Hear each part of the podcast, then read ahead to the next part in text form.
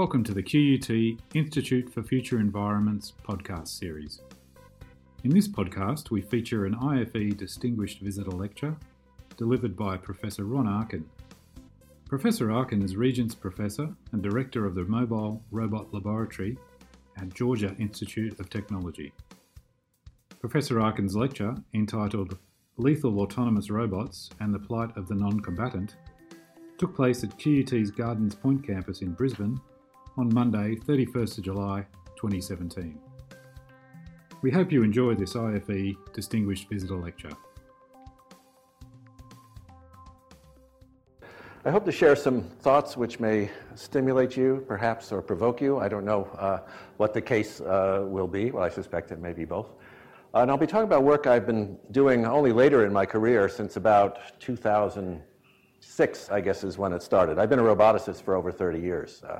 And I could tell you a little bit about the history of what got me into the ethics side of things. But by and large, it's just a recognition that our community was beginning to succeed, and our work was actually getting out of the laboratory and doing things perhaps in unexpected or unintended ways. And you have two choices as a roboticist or as an engineer, or whatever your discipline has to be. You can stick your head in the sand and say that's somebody else's problem, or you can say I'm partly responsible for the successes that the community is having and try and help uh, to make sure that the technology is used in an appropriate way. Now, I've been working with the Department of Defense. I only do unclassified research, uh, so this is, and it's only one component of my research. So I can talk freely about anything uh, that I do. Uh, but I have been engaged in helping to guide policy and other things as well too with this particular technology. So there's two underlying assumptions with this particular piece of research, which started about 2006 with a grant from the Army Research Laboratories. It was my smallest Department of Defense grant ever, uh, by far smaller than most national science foundations, but it's probably had the most impact uh, of all the grants that I've had uh, as well uh, in terms of uh, both controversy and stimulating uh, the discussion worldwide about this particular research. There's two underlying assumptions with this work. One, unfortunately, is that warfare will continue. For those of you who are pacifists out there, I would strongly encourage you to continue to fight the good fight. Uh, but I uh, am not necessarily convinced that we will be successful uh, in that endeavor. And given such, we have to be prepared uh, for the consequences associated with war. And so, if we make that particular assumption, then the question is what, how, when, where should robotics technology potentially be used? That's what I'm really addressing in this case. Now, the military, your military as well, I've worked alongside Australian uh, Navy at uh, ONR and NRL uh, research grant and back in the United States uh, and the like as well too. And I know some of your colleagues uh, and the Defense Sciences Technology offices here, or DISTO or DTO, I don't know which one it happens to be.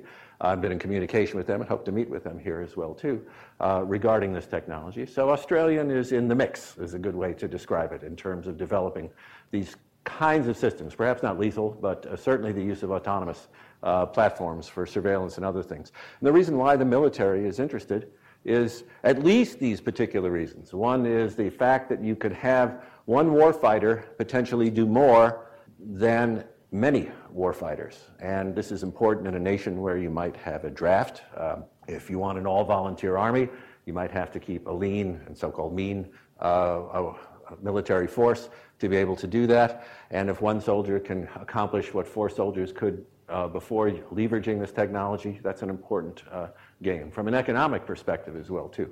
Uh, expand the battle space is where you fight over larger areas for longer periods of time. Uh, unmanned vehicles, as you may know, can stay up for days at a time. Pilots have to eat, they have to go to the bathroom, uh, they have to sleep. Uh, that doesn't work so well for the kinds of loitering missions that you might like to have over a particular area. And you can fight over large areas. The program that the Aussies were engaged with was something called Broad Area Maritime Surveillance, which we were dealing with in the Navy. You've got a lot of maritime area around this country as well, too. And you were concerned with how are we going to be able to patrol that effectively for whatever reasons. Uh, and uh, that was one of the goals. How can you do that? And for the individual warfighter, how could you see further around a corner, perhaps? or reach further, perhaps you'll engage an enemy around the corner without putting yourself necessarily at uh, excessive risk. All those are reasons which the military, of course, was inter- uh, interested in reducing their own casualties. That's an important aspect uh, of warfighting. But the use, the use, of AI and robotics, at least when I started this work, uh, really didn't play much of a role in dealing with uh, protecting non-combatants. And largely what I'll be talking about today, the motivation for this work, is dealing with the protection of non-combatants and reducing non-combatant casualties. Now, nations, many nations, any nation that's capable of doing it is using military robots at this particular point in time, many of which uh, are armed uh, and capable uh, of engaging uh, targets. South Korea had one of the more advanced, which they deployed temporarily at the demilitarized zone. Uh, I'll talk a little bit more about that platform later in the scenario that we have. Uh, other, other ones, of course, Israel has initially tested and I believe now have deployed uh, along the uh, Gaza Strip uh, robot platforms which have protective shields which can engage targets conceivably uh, automatically. Uh, you're familiar with the Avenger. LRASM, which is this, this is the newest one as well too. Just the Pentagon's finally bought those. Those were experimental, and it was causing a lot of concern in the uh, NGO community, Human Rights Watch and others as well too, with respect to the capabilities that has of being able to pick out its own targets from a set of targets uh, without necessarily human confirmation. Um, and a variety of others as well too. The Avenger C actually, which was supposed to be the successor for that, is actually not going to be the successor for the Reaper uh, and Predator uh, that we had for other reasons. But if you want your own take home lethal autonomous weapon system, uh, you can go on the internet uh, and uh, get one. If your country will allow you to buy it, I guess is, is the key thing uh, uh, uh, as well. Um, this has multiple sensor platforms. It has multiple weapon systems that you could put on. It also features autonomous detection and manual slash autonomous firing with safety. I'm not even sure what that means, but nonetheless, there are systems out there that other nations, for example, smaller nations perhaps, who want to get into the game, if you will, and enhancing their military and have the dollars to be able to do that, conceivably can uh, get in without necessarily having a large overhead uh, in terms of building a research program. Israel, for example, is one of the largest exporters of these systems. Uh, the Harpy system has been deployed to many different countries, uh, and that is a fire and forget loitering missile system that waits for a radar to come on and then without necessarily asking a human being can home in and engage that particular thing and destroy it uh, fully autonomously uh, at some point. The United States has been in this game uh, for a while, if it is a game. Uh, this was from a report in 2009. Uh, this is just a list of force bearing uh, systems, the unclassified force bearing systems. That means they have often the ability to project, project kinetic energy weapons uh, into uh, the battle space. Some are were research qualified, some are actually deployed, uh, but the list is large and it's probably significantly larger uh, since then. And if you include systems that are not uh, that are used by perhaps special forces and others as well too, uh, it may be significantly larger. From this roadmap, which came out at the same time, uh, I was searching the roadmap for every year it was coming out, and they were projecting it. And I waited. I always did a global search for the word ethic in it to see if I would get a hit. Uh, and in 2009, I actually got a hit, uh, which I'd like to think was hopefully spurred by some of the issues that I had been uh, arranging about. And they said many aspects of the firing sequence will be fully automated, but the decision to fire will not likely be fully automated until legal, rules of engagement, and safety concerns have all been thoroughly examined and resolved. Uh, I pointed out to them that kind of said that, you know, it looks like you're saying that you will have these systems once we've do, done that. And that language disappeared in the future uh, versions of the, uh, uh, of the roadmap as well, too, because perhaps a little oddly it sounds not optimistic, but in one way it is optimistic about its use. The Air Force, which projected out to 2047, that's 48 years, folks. Who makes a business plan for 48 years and expects it to hold? Uh, and the other one was 35 years or 38 years or something like that as well, too. That's nuts. I mean, you don't make plans for that, but they do. The military is always planning ahead for the war after next and other battles uh, downstream. And so they are, uh, and they were not to be outdone, obviously, by the Army. Uh, so they wanted to go even further uh, uh, in this particular space. But they said things like authorizing a machine to make lethal combat decision is contingent upon political and military leaders resolving legal and ethical questions, and ethical discussions and policy decisions must take place in the near term, rather than allowing the development to take its own path apart from this critical guidance. And the good news is that these discussions are ongoing. They're ongoing even at the United Nations as well, too, and we'll talk a little bit more about that. And I had the honor to be able to uh, uh, testify in Geneva at the first uh, experts meeting of the United Nations on the approach and the issues that I'm talking about. But a more recent one in 2016 uh, by the uh, JOE, which is um, trying to talk about the kind of system that we'll have, talked about making autonomous decisions and delivering lethal force, and also recognizing that it's maybe our opponents that will spur us on into developing autonomous systems.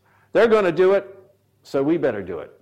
I don't know if that's a good, a good rationale, but that's starting to seep into here. Uh, if the adversaries are going to do it, we need to be able to do it as well too. So that's the second issue, which I'll talk about, is the or assumption, excuse me, that I'll talk about, which is the inevitability of lethal autonomous weapons, and I'll see. I'll even justify that further uh, in a bit.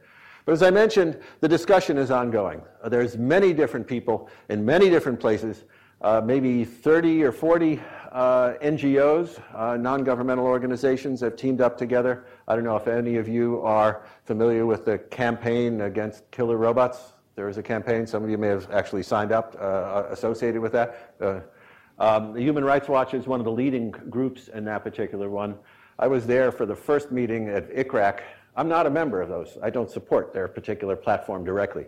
So, but the International Committee of Robot Arms Control started in Berlin in 2006 or something like that. I was there at the experts meeting. I was consulted. I suggested a moratorium as opposed to a ban, which these NGOs go to, and I still uh, support a moratorium as opposed to a ban for reasons which hopefully will become apparent uh, as the talk goes on.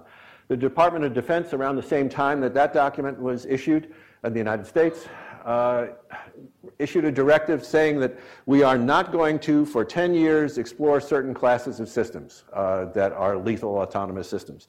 We are not going to, I shouldn't say explore, I should say we are not going to develop and deploy them. It doesn't mean we're not going to do research on those, but we're not going to develop and deploy them. And in five years, we'll revisit that to see if it stands out. I always call this a quasi moratorium. Uh, it can be overruled by members in the uh, uh Department of Defense, high ranking levels. I always thought it would be hard to do when I saw the list of those, but then I recently asked a colleague of mine who would know how hard would it be able to get an overrule of that. Uh, they said, not too hard at all uh, if you wanted to do it. So exceptions may have been made already in terms of development. I don't know. And the United Nations, uh, for going on five years now, has had debates in Geneva uh, on uh, how, through the Convention on Certain Conventional Weapons, whether these systems should be banned or regulated. The NGOs argue for bans. The countries right now are still grappling with, as most of us are, what is an, a lethal autonomous weapon in the first place? We, we can't even agree with that. Some argue, such as myself, they're already here and they exist. Others argue they don't exist, but we must ban them before they exist. And this deals, in some cases, the difference between disciplines. And autonomous autonomy means different things to philosophers, uh, philosophers, for example, such as free will and moral agencies. For those roboticists, I think out there, you probably don't worry about whether your robot has free will uh, anytime uh, in the near term. So that's a different, a different uh, aspect uh, of things. Um, and so the definitions of this and another aspect, which is being still bandied about, is this notion of meaningful human control. What does it mean for a human to be control of this? Well, we know a Terminator didn't have any meaningful human control, right? That's, that was not controlled in any way, shape, or form by human beings. But others may say, can we task this at a high level? Or others may say that a human being has to be made at every point a kill decision is made. So this is part of the, the trouble trouble in trying to legislate and regulate these sorts of things. So uh, it's still moving forward, but there was supposed to be, there was a group of governmental experts, a GGE, which was appointed, it moved to the next level at the United Nations. But this year, they did not get enough money from the other nations to be able to hold the meetings that were supposed to be held in August. So those were canceled. Maybe they'll hold them in November if they get enough funds. So the nations that are members of that have to kick in sufficient bucks uh, to do that. And that's been a little uh, discouraging in terms of trying to figure out how to regulate this technology because folks such as myself, we believe that you know we can't just turn our back and let this go out unregulated in any way, shape, or form. Uh, we need to understand how to manage, at the very least, if not ban, uh, this technology. So, why am I concerned? Uh, I am concerned about the slaughter of non-combatants. Uh, you saw uh, in Raqqa and in Mosul uh, the most latest uh, horrific numbers. More civilians are typically killed uh, than non combatants in these sorts of things. Uh, the United States doesn't necessarily have a particularly good history, but other nations as well too. Every war, every war is populated with atrocities, and atrocities are the killing of innocent non-combatants, the destruction of non-combatant property, and the killing of those who are otherwise what's referred to as hors de combat uh, which means they've either the killing of those that have been surrendered or, or achieved non-combatant status by virtue of wound. So this goes on and on. You could find instances, but now we have CNN out there uh, and uh, photographers to be able to record these things, so we become a little more uh, cognizant of it. Uh, we had several things, uh, again, a CNN report here, which talked about the consequences, not so much for the, uh, for the, the, the, innocents that, or even the, non-combat- or the combatants that were killed here, but violations of war crimes here. And the notion of it putting your fellow service members at risk and hurting troop morale are those that maybe it, can, it affects the way in which you can wage war as well too. So that's part of the sell for the military to start to pay attention to the ethical consequences of that. And so the focus on non-combatants is really what I am concerned with. And I believe technology can, must, and should be used to reduce the likelihood of slaughter of non-combatants in the battlefield. Now, whether this is the way to do it, or if there's some other way to do it, is the debate uh, that we often have. Most of my colleagues will agree that we would like to see fewer non-combatants killed uh, in the battlefield if we can't stop, remember the assumption that we will continue to have war if we uh, continue to have war. If you can stop the war, that's even better. Uh, and uh, I hope you can. I, I truly do, because no one supports uh, that. We need to be able to do that. We need to protect the innocent in the battle space, and we need to potentially have technology do that. And we have all this technology. How many programs do you know of that are concerned with the application of technology to reduce non combatant casualties in warfare? That's the number I know as well, too. Okay, so uh, uh, they're not directly addressed with those sorts of things because what's the payoff? Uh, is it going to help you win the war? Uh, not necessarily. And so my counterpart is when my colleagues tell me we can't do it with this technology, I say, okay, tell me what you are going to do. Because to me, it is utterly unacceptable to continue to allow uh, the innocents to be slaughtered in the, the, levels at which they are uh, with conventional or unconventional warfare. These are some of the uh, positions that I personally advocate, and I'm not telling you you should advocate them. That's part of the discussion as well too. This is just one roboticist happened to be speaking uh, today. I don't object to a ban, but I object to allowing the slaughter of non-combatants uh, to continue at the level it is. So if we can find ways to reduce it, we need uh, to do that. Or if we can't do what I say, much of what I talk about is still a research hypothesis. It hasn't been proven. The question is, can we do that? I argue that a moratorium is better than an outright ban because we cut off the research that could potentially lead to those savings of lives uh, if we come up with an outright ban this early uh, on. And this notion, again, of using technology to find ways to reduce the slaughter that human warfighters potentially do. Now, let me also say, I have the utmost respect uh, and I suspect you probably do too, for, your, for the warfighters, the, the soldiers that go out into the battle space and assume risk, in many cases on behalf of non-combatants.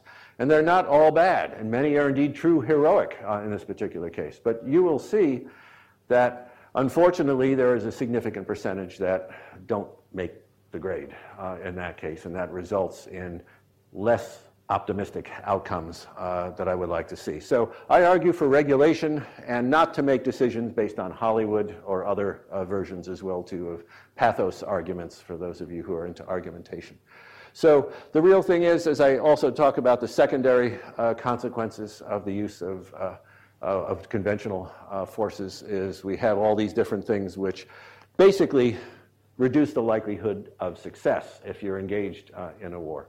And this is all underpinned by both just war theory and international humanitarian law. Okay, those are the goals of these particular, or the uh, precepts underlying all this work. How can we make robots adhere to international humanitarian law uh, better? As I mentioned before, I argue as an assumption that lethal autonomy is inevitable. And why I say it's inevitable, at least by my definition, maybe not yours if you're a philosopher, but my definition, it's already here and it's been here for decades.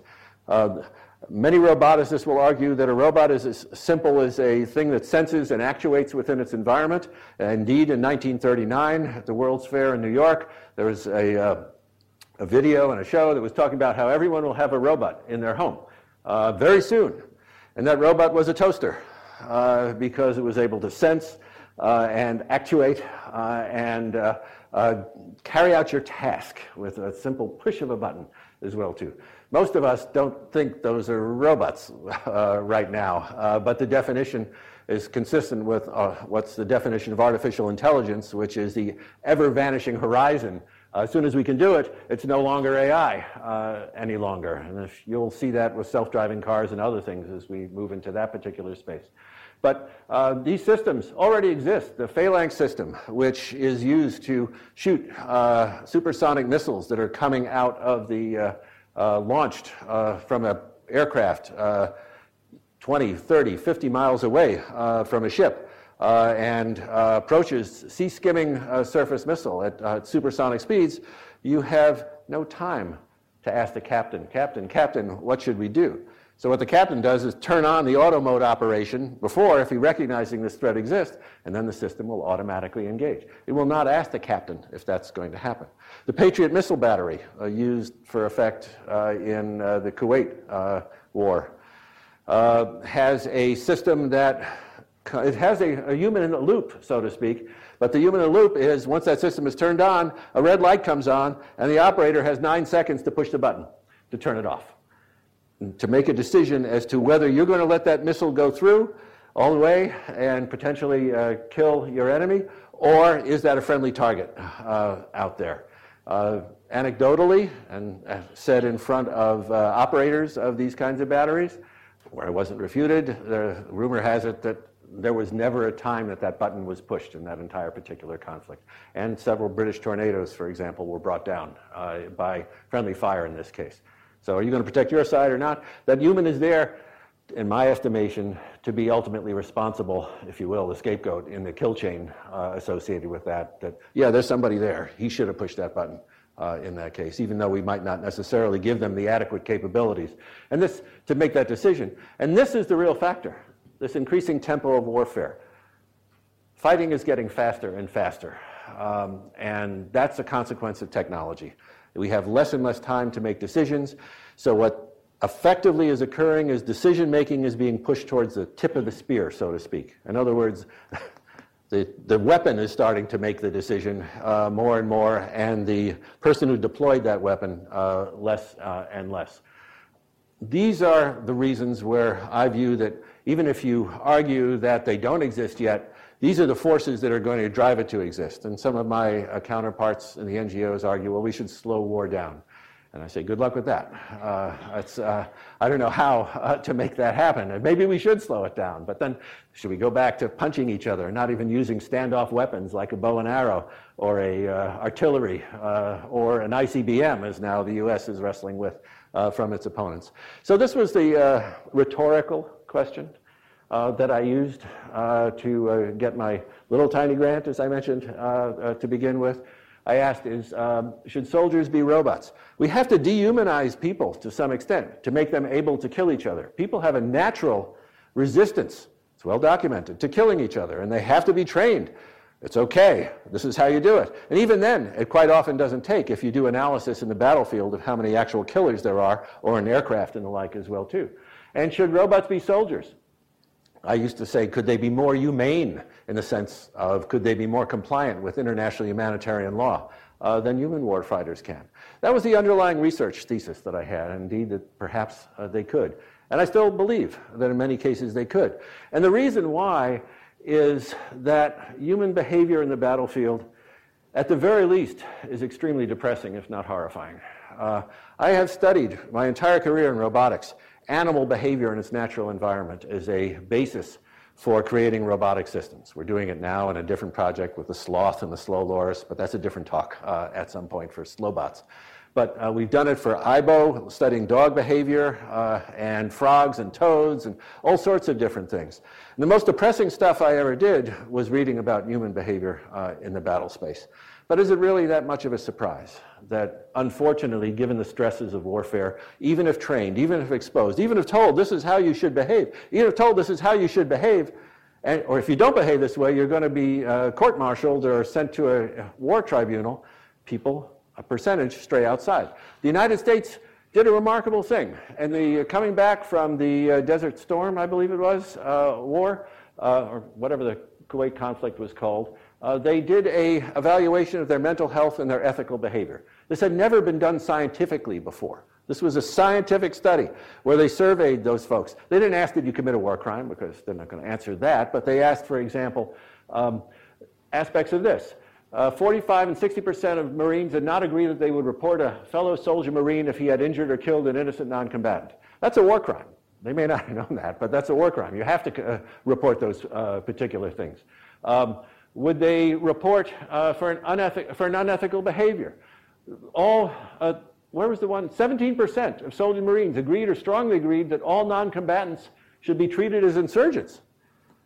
You're either with me or against me, uh, so to speak. And what kind of outcomes do you expect uh, with those consequences? And these are some of the reasons why.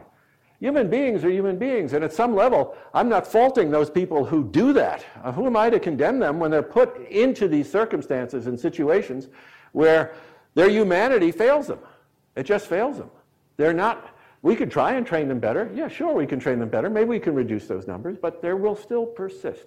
I've often said that human beings are the weakest link uh, in the kill chain uh, for these sorts of things. There's a whole variety of different reasons, ranging from uh, uh revenge, anger, uh, poor experience. There's also one which deals with uh, the lust for killing as well, too, in certain ones as well. So people don't always do well, and this leads to the innocents often being slaughtered. Uh, some are accidental. I'm not saying they're all war crimes.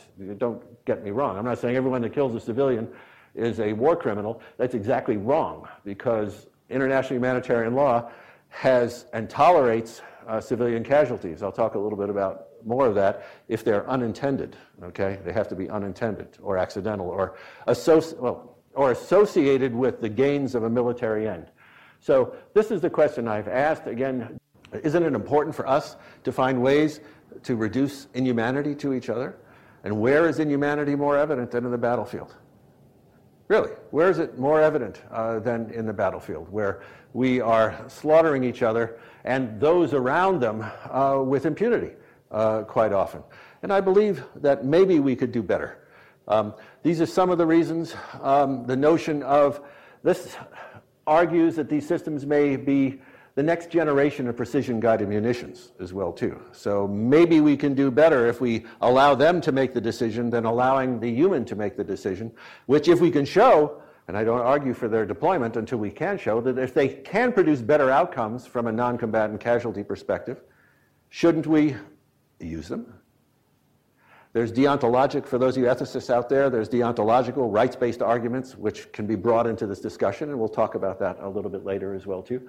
But they also have this notion of when not to fire, keeping in mind again that often the situation changes after a, a, cruise missile, for example, has been deployed. And by the time 30 minutes later it reaches its target, maybe instead of an empty bridge, there is a line of school buses on that bridge.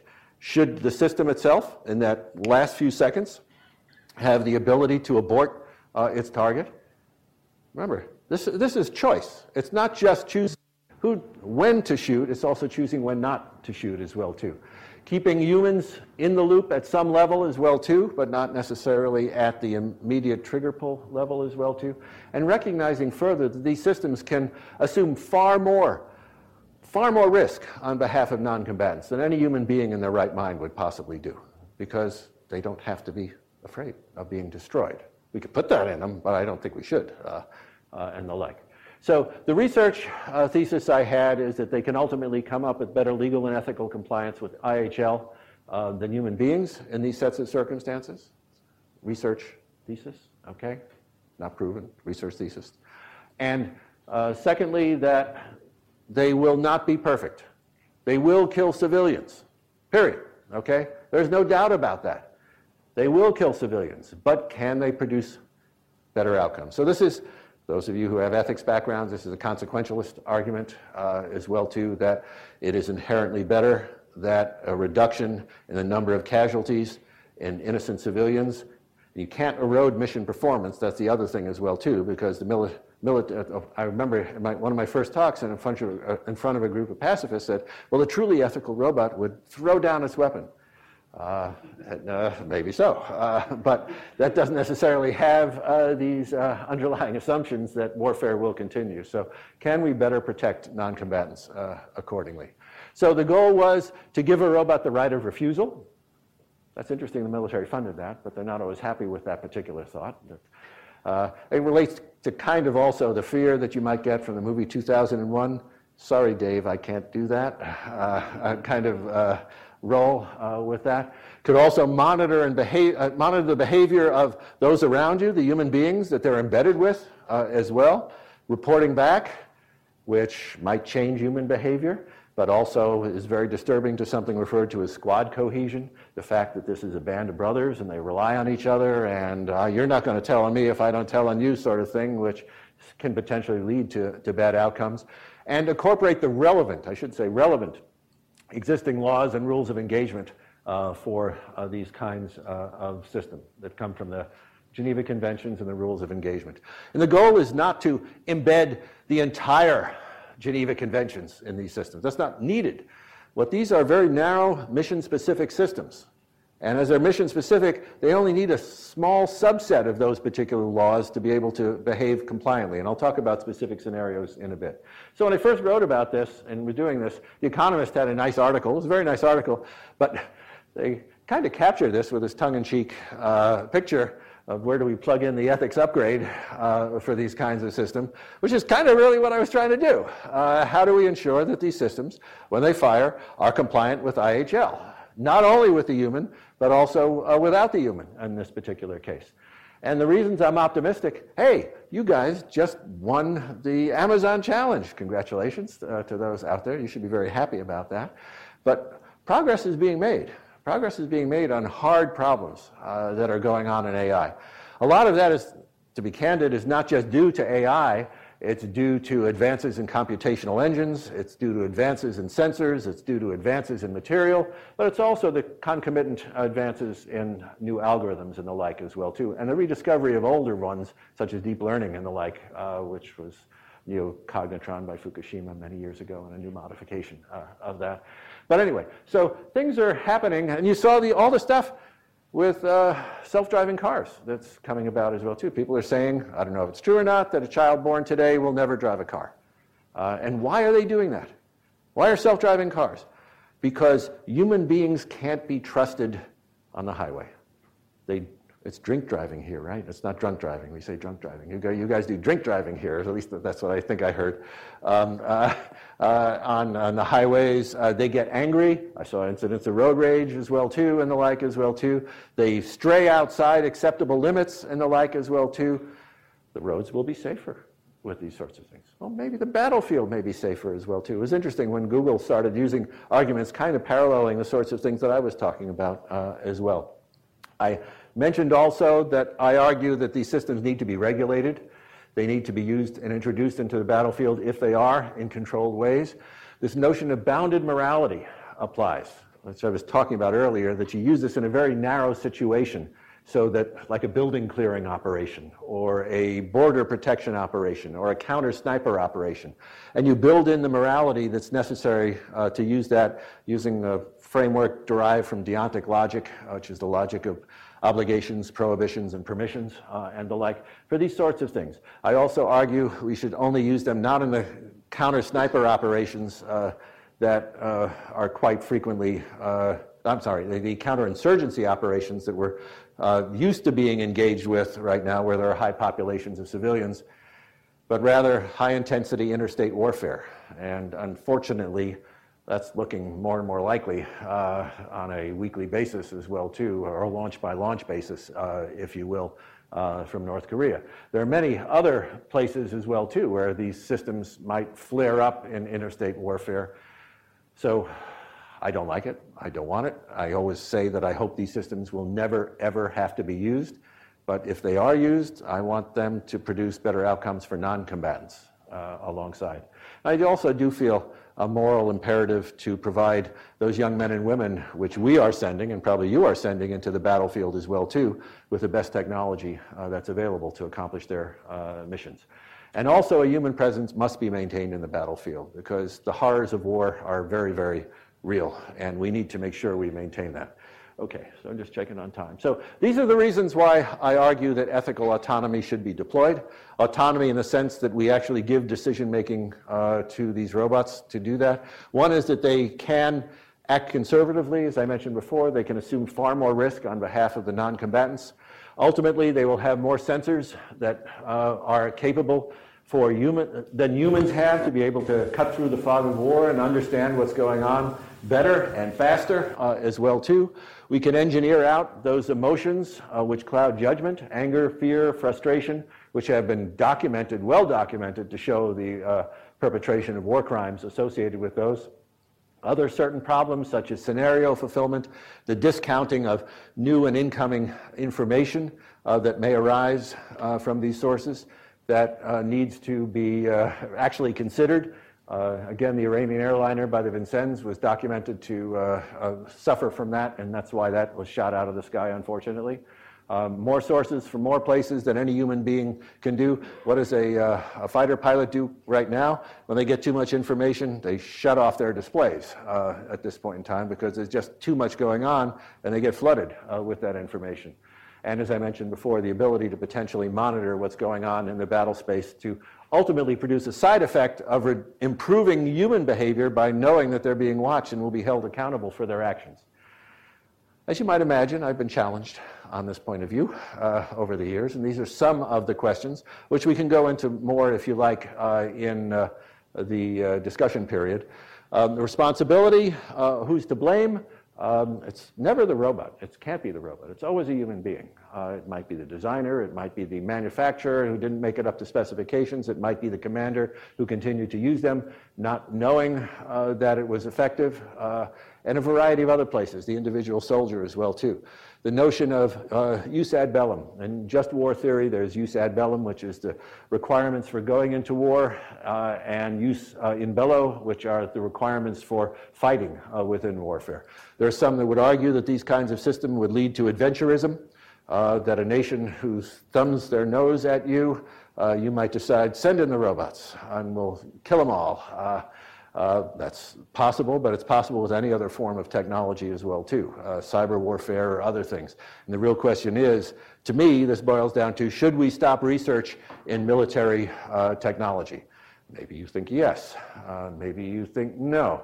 Think about the consequences of that and think about whether you, you want to maintain a technological superiority over a potential enemy, potentially as a deterrent as well too. So these are hard questions. They're hard questions. Um, I mentioned squad cohesion. Uh, the sci-fi vision I don't think is real, uh, but we can debate that as well too. Those that argue that refusing an order and the squad cohesion are the ones that the militaries object to. So I get arguments from both sides uh, of, uh, of this uh, as well. The notion of winning hearts and minds. Uh, if your father was killed by a robot, would you be more angry than if it was killed by a human being. Uh, there's also the dignity, having had this debate with a human rights uh, special rapporteur on extrajudicial executions and uh, extrajudicial and summary executions. He argues that there is uh, a right to a dignified death. So it's not a dignified death if you're being killed by a robot uh, killed by a flamethrower. I don't know if that's uh, particularly dignified uh, either, or a variety of other aspects. And if you roll a robot through the door and it shoots you, uh, whether there's a guy standing uh, a thousand yards away that pulls the trigger, or whether it's uh, autonomous and makes that decision itself, is a debatable point. Um, and, and so on. So we have all these different things that are going on. The way you do this is go back to international humanitarian law. You represent military necessity uh, humanity and necessary suffering, proportionality, making sure that the right weapon, the right amount of force is used uh, as compared to the, uh, the, wrong amount or over, overwhelming force, and be able to discriminate between uh, non combatants. There's a long and rich history of humans uh, trying to legislate warfare going back to uh, Thomas Aquinas and Augustine, St. Augustine, talking, which are the roots of just war theory, which our president, whether you believe it, it's useful or not, Obama, not our current president, certainly not our current president, uh, uh, won the Nobel Peace Prize for early in his career. Um, these are the sorts of things that provide the basis. There's a formalization. I'm not going to go into some of the technical aspects of action-based machine ethics. Uh, we use constraints in our particular system, but you have to understand between permissibility, obligation, and uh, the notion of forbidden using variation of deontic logic. Uh, implementing this in this architecture, which we developed under the grant, including uh, the ethical governor, which is the primary component uh, named after uh, Watt's ethical governor, and other aspects as well too. There's other colleagues. I'm actually on a committee of a, a gentleman at Canterbury right now. I serve as, it's not opponent here, I don't know what it is, is oral examiner or something like that in New Zealand, which I'll be going out and administering probably in uh, uh, September uh, as well too. Um, for all these different aspects, uh, and others are beginning to start, but it's still a relatively small community. The notion of how you engineer a human override into the system, both positive and negative, uh, the notion of denying uh, the negative one is easy. That's the big red button. You just push the big red button on the robot. And all roboticists know big red buttons on, on robots. They've been getting smaller and smaller over the years. They used to be a whole lot bigger in a, in a whole lot uh, more different places. So the scenarios I want to talk about. This is the first one. We have a story tonight that has to do with a single photograph. It's a surveillance photo taken in Afghanistan and obtained exclusively by NBC News. It's a photo of a gathering of Taliban fighters, but some say it shows more than that. Some say it shows what was a perfect opportunity to take out the enemy, but the military was unable to take the shot. The question is why? It was NBC News correspondent Kerry Sanders who obtained this photo exclusively. He reports for us tonight from Kabul. Brian, it took five days for the U.S. military to consider my request to declassify the photograph. It's a grainy still image that shows what some here in Afghanistan say was a lost opportunity to inflict serious damage on the Taliban. Army intelligence officers say the photo shows 190 members of the Taliban at a funeral two months ago. The U.S. Army claims among those in the formation high-ranking members of the Taliban leadership. An unmanned armed predator like this one was spying on the group. Intelligence officers monitoring the scene in real time wanted to fire. They asked permission. The request went to intelligence analysts, senior commanders, and lawyers. Intelligence officers were told no, they were not allowed to fire. Why? U.S. rules of engagement do not permit waging war in a cemetery that was frustrating. Those individuals live to fight another day, uh, potentially uh, could uh, cause harm to our soldiers, uh, uh, civilians, uh, the population of government Afghanistan. Despite frustration, U.S. military leaders here say the decision not to fire was the right one. Whether you believe that's the right decision or not, that's what the lawyers say should be the case. And whether that was the actual rule of engagement, not waging war in a cemetery or not, is not clear because rules of engagement are classified. Uh, it may have been for other reasons, but there is something called protecting cultural property in IHL, uh, which could do that. If you violate that, then you can be engaged. But just transpose that to the top of a hospital or inside a mosque and they're all praying. You can't engage that target. And it's easy to put no kill zones GPS locations as well too. So if someone tries to pull a trigger on that, you can't pull the trigger. It's as simple as that. It's adding friction into the kill process. This is the refusal, if you want, to be able to do that. Another scenario is this one. Um, this is where uh, it's a. I don't show this video because it's rather gruesome. Um, it's uh, called war porn or a brag video. It uh, goes by various names. If you're curious, you can see it on the internet. Um, it's basically three uh, insurgents who were uh, uh, planting improvised explosive devices out in the away from everybody um, by the side of the road. Uh, an Apache helicopter, which from a good standoff distance is quite quiet, um, you can't hear it in that direction. Uh, it launched its, uh, it used its uh, cannon. It has a, a, a machine a railgun cannon as well too, which has exploding shells which hit. it engaged the first individual. I was informed when I had this discussion with the military the very first time we saw this, um, which is an interesting story in itself. Um, and that individual was neutralized, is the way it's put. So that individual was neutralized. It was more like liquefied, but it was neutralized. Um, then the second individual kind of froze. Uh, uh, they were, uh, they had uh, uh, kind of didn't know what to do. Uh, the gunner retargeted the sights and neutralized that individual. To me, those were, I guess, legal kills. they were, you, the charge is hostility or hostile intent. Um, and so they could engage those. The third individual then climbed under the truck at this point in time. And the gunner then fired by the side of the truck um, and remember the cannon shells. The individual then got out of uh, from underneath that, walked about five meters, and collapsed uh, on the ground. And the transcript was here. Uh, want me to take the other truck out? Uh, the other truck is a legitimate target if it contains wartime materiel. They were trying to destroy those uh, things as well too. Said, wait for the move by the truck. Movement right here. Roger, he's wounded. Uh, the gunner was reporting back uh, at that particular time. Whether it was to the pilot or whether it was to someone off base, I honestly don't know. Um, movement right here, he's wounded, and then without any hesitation, the commander uh, told him, hit him. The, uh, the gunner was targeting the truck. Uh, the voice said, hit the truck and him. Go forward of it and hit him. Uh, the, was retargeted to the wounded man uh, and kill, finished off that individual. There's a likelihood that that individual would have died anyway but there are prohibitions in the uh, laws of war which prevent the killing of those who have been declared wounded or hors de combat. And this is not a whole lot different than if the commander had said, walked up to this guy with a gun and shoot him in the head uh, at that point in time. Just a standoff distance, which makes it kind of uh, different. To me, that this was an inappropriate action. I've spoken and talked about this in front of JAG lawyers on numerous occasions and asked, should my robot take that shot? And 99%, 99.9% of them said no.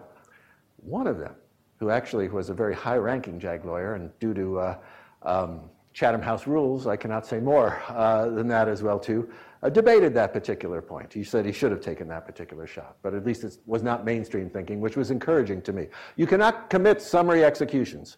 What you're supposed to do, even if they can be recovered by the enemy, is allow them to be recovered um, and uh, not, uh, not just go ahead and execute them under these circumstances. So that's another case where a robot might be able to do better. And if it's parsed out that someone declares someone wounded, friction should be added to that process so that trigger cannot be pulled.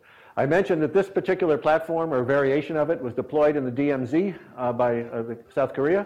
Um, this can see six kilometers out, I believe, uh, daytime, and two kilometers, no, and two kilometers at nighttime, the machine gun won't reach that far, so that's not an issue, but it can start to track individuals. Um, there's new variations of this. This was tested in the DMZ, but is no longer located there, uh, uh, according to the most recent information. Uh, the DMZ is a unique place. It has fences. It says if you're civilians, if you go in here, you will be shot. There is a line called the military demarcation line. It's kind of an imaginary line, it's not painted on the ground. But if you cross that line, you can be shot. It's as simple as that. That sounds like a legitimate use of an intelligent robotic system. This actually shoots at something that moves in this case. It puts a dot on the head of the individual, as you'll see in the next shot. So it could be able to take that individual out. And that's serious business, okay? I spoke to a colleague of mine who was a lieutenant in the Vietnam War, and he said his troops shot at anything that moved uh, in a, uh, the equivalent of a kill zone. Well, we could create a robot now that could shoot at anything that moves. That's easy. Leaves, animals, everything that moves as well too. We'd like to do better than that uh, uh, as well, and uh, and so on. There are other scenarios I won't talk about, uh, but dealing with, as I mentioned, building clearing operations. I was here at Brisbane a year ago, giving us on a panel as well too at the World Science Fair uh, that you guys had as well too. They created this wonderful video from our really cruddy laboratory uh, simulations as well too, showing uh, the operations uh, of that. And uh, this shows, uh, I won't have time, I'll let it run maybe at the end, but it really shows how the system kind of operates and makes its decisions along the way to either engage or not engage targets. But before I do that, I want to touch on a few bases. There's more data available. I don't want to give you the idea that this stuff is a solved problem. Far from it. There's lots of things left to uh, solve. I hope uh, roboticists will take on some of these challenging problems. Even the notion of benchmarks and metrics is important. Other countries have been considering the notion of ethical algorithms, although that was from a classified Israel report uh, as well too, and how we can do better uh, through advisors or others. I talked just recently at the health workshop about how we leveraged some of this military technology into a healthcare uh, domain using an intervening ethical governor. Um, and if you just hate the thought of robots killing people, is something in international humanitarian law which says that if it violates the dictates of the public conscience, it can be banned. You don't have to prove anything. You just really don't like it, okay? And that's one route that the NGOs uh, are taking no one really knows what the requirements of the public conscience is, and even on the ICR website, they say there's no accepted interpretation of this clause, so this remains, this may be the first test case for this as well too, if you want to ban, but you could ban it just by the fact that you don't like it. So in summary, again, the status quo is unacceptable. We need to resolve problems. We need to be proactive. IHL may or may not, international humanitarian law, may or may not uh, need to be amended. I believe in a moratorium. But the most important thing is that scientists and engineers should not run from these particular problems. Your technology that you're creating here, those of you who are roboticists and the like, if it's any good, will someday be used somewhere, sometime, someplace in military technology. You have to be aware of that, okay? You have to come to grips with the fact that you're helping that stuff happen. And you could take the Bill Joy approach and say, I'm going to relinquish that and just not go do something else in some other area as well too. Or you can fully recognize that and try and be proactive in the management of that in some way. I'm not telling you necessarily the way to do it, but you need to be conscious uh, of that particular aspect. And uh, that's pretty much it. I hope I have a few minutes left for questions as well too. Um, the book I wrote on that particular project uh, is available. There's tons of papers that incorporate much of the book uh, on the website uh, as well too. This uh, uh, the, there's many other things I should have mentioned as well too. The IEEE Global Initiative on Ethical Systems uh, and Artificial Intelligence, which is a community of multidisciplinary researchers trying to come to grips with not only this, but all the aspects of AI and how we can have as hopefully not a dystopian future, but a potentially uh, better future through the use of this technology. If any of you are interested in that, there are hundreds of scientists and engineers already engaged in that uh, please let me know. I'm on the executive committee for that as well too, and I can point you uh, into those discussions. Thank you very much for your time.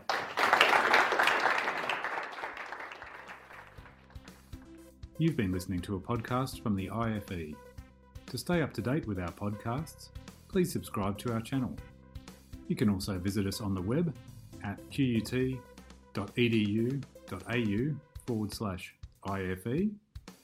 And we're also on Twitter at IFE underscore QUT and also on Instagram at IFE.QUT. We really hope you enjoyed this IFE podcast.